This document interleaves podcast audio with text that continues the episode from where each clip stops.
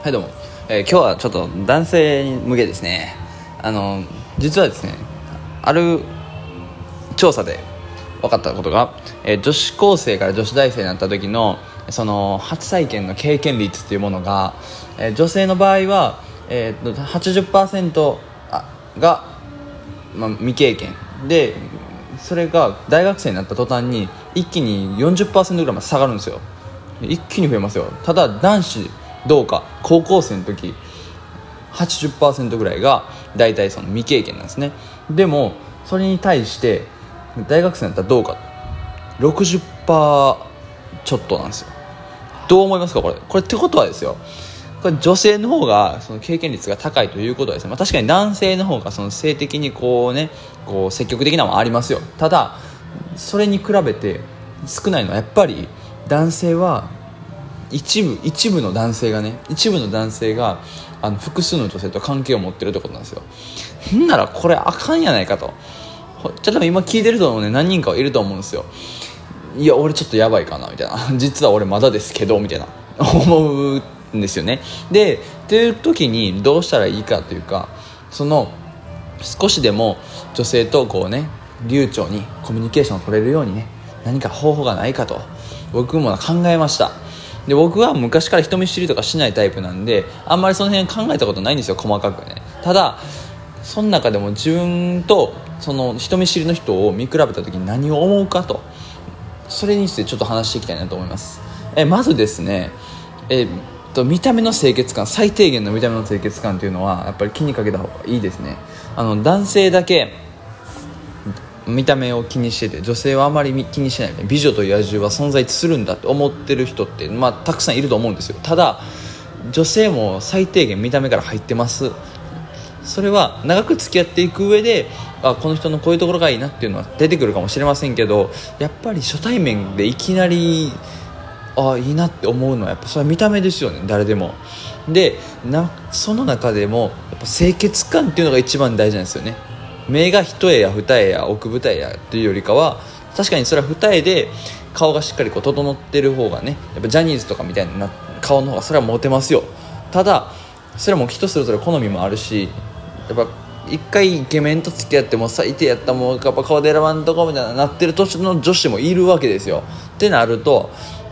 そこは清潔感でね持っていかないとダメですね。ボッサボサの髪の毛と毎日同じような服でちょっとほこりついて毛玉ついたような服着てるのと、それに対してギリギリ流行を抑えた服でそれで髪型をしっかり整えてるのとやっぱ違いますから、それに関してはね清潔感大事です。あと例えば男子ですとヒゲとか生えてきますよね、高校生ぐらいになると。ならそのヒゲを毎日綺麗に剃っててなんかめっちゃ真っ青みたいになってるというよりかは、それやったらバイト代でお菓子とかあのご飯高いご飯買ったりとか、あの友達と飲みばっかり行くとかね、あとは一人酒、今やったら一人酒する人も多いでしょ、ゲーム買ったりとかそういうのするよりも脱毛サロンとか行く、あとは脱毛サロン行かなくてももうちょっと安く済まそうと思ったら、まあ、よんじゅうごまんとかで よんじゅうごまんえんで脱毛器ね買ったりできるんですよ今。でなるとやっぱそういうのにちょっとずつお金使って、あと化粧水とかは最低限肌を潤して、であの肌がこう油ぎっちゃう姿勢肌っていうんですけど、そういう方はそのさっぱり系の化粧水とかも売ってるんで、やっぱお風呂上がりとかにこうケアして、で食べ物とかもねちょっとこうそのお酒とかあの揚げ物とかファストフード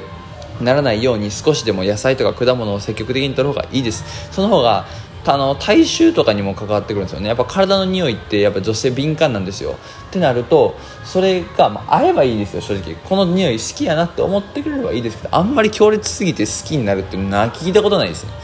なんかその柔軟剤とかの匂い、シャンプーの匂いあるけど、その中でもこうそれと混ざった体臭が好きって言ってる女性は聞いたことはあります。ただちょっと何男性ホルモン強めのゴリゴリの男の匂いが好きっていう女性は今にじゅうだいぐらいですと聞いたことないですね。それ以上でも正直聞いたことないです。なんかもう結婚して熟年でもうこの人が好きやから匂いも許せるって好きってなってる人は聞いたことあります。ただそこまでいかないですよね今にじゅうだいぐらいですと。だから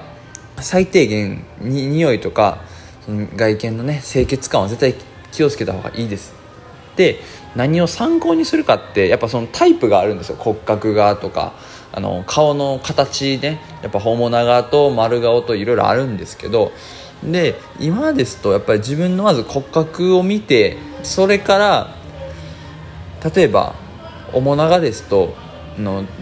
俳優とかね、やっぱジャニーズとか韓流アイドルとかね、やっぱいてるんですよ。そのそういう人たちを探して、あこういう髪型が似合うんかなとかね、やっぱ顔を同じになるのは難しいし、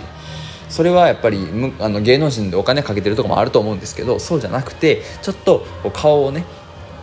形でいいんですよ。やっぱ雰囲気イケメンでいいから作ろうって話ですよね。最低限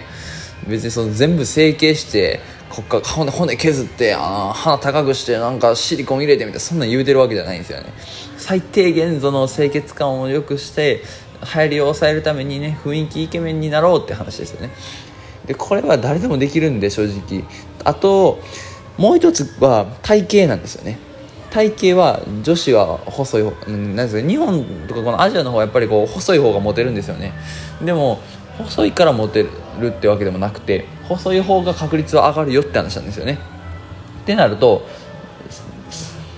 ダイエットねやっぱした方がいいと思いますね。みんな正直僕も太りやすい体質です。少し食べたら少し増える増えてます。でも運動はしてますね。基本的には週に、さんで走り込みと、あと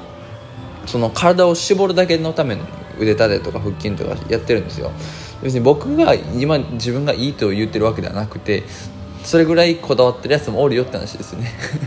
ねだから別にその僕がどうっていう話じゃないんですけど、ただそうやって や, やってる上で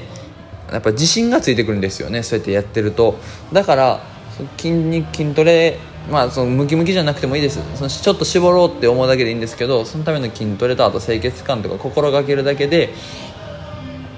綺麗にっていうかね、自分自身のその自分があちょっと俺はいけるぜみたいな、ちょっとそのね自信が少しでもあるだけでいいんですよ。であともう一つなんですけど、これの方が重要かもしれないです。なんか話し方とかについてなんですよ。話し方とかはずっと喋りすぎててもそれはそれでコミュ障で、喋れなさすぎてもコミュ障、どっちにしてもコミュ障なんです。だから今僕ラジオやからこんな風に喋ってますけど、普通に女性と話すときはもっと話聞いて、であはいはいってちゃんとこう質問されたら質問返ししてって、そのねキャッチボールだけは大事にしてます。でこれでですね、ちょ正直これはいい方法かわからないんですけど、僕がいつもその人見知りの方とかにおすすめしてるのが、この人で俺は遊んであげてる、俺の方が上やっていう気持ちをねどっかに持ちながらやるんですよ。でこれは絶対にそれを表向きにして心の底から思えって言ってるわけじゃなくて、ちょっと俺は俺はこのくらいの女性やったら俺ともいけるやろっていう感覚を忘れないでほしいんですよ。なんでかというと、そうじゃないと自信がつかなくて、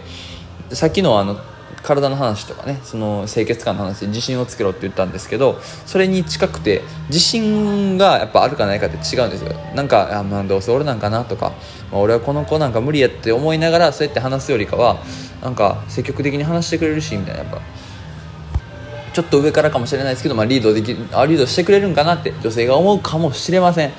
でも逆にめちゃくちゃシャイでずっとなんか黙ってなんか自分なんか何考えてるか分からへんみたいな、そんな人やったらなんかそこまで女性も想像できないんですよ。リードできそうやなとか、この人とデートしたら楽しそうやなみたいな。だから、まあ、相性っていうのはあるんですけど、でもそれでも最低限その自分がちょっと上から行くぐらいの感覚でいろいろこう話を振ったりとか、なんかもう俺が今日は回すぐらいの感覚でね、自信を持ってやっていけば、やっぱりそこで壁にぶち当たることもあると思うんですよ。例えばなんかあんたよう喋ってるけどつまんないとか言われたら、ああじゃあちょっと喋りすぎたかと、じゃあもうちょっとこう相手に喋る時間を与えれるように工夫しようとかね、こうやっぱその試行錯誤していけるんですよね。だからちょっとこうね、初めは難しいと思います。でも上から俺が遊んであげてるぜぐらいの感覚で話しつつ、けど自分の外見とかそのまあね、最低限の清潔感をしっかり保って、そこの努力は絶対怠らないようにしてください。ですと少しでもその女性と関われる機会が増えると思います。今はちょっと、ね、人と会いにくい時期ですけどね、その中でも歩み返りやすくなると思います。だからそれを僕はお勧めします。ということで今日は以上です。ありがとうございました。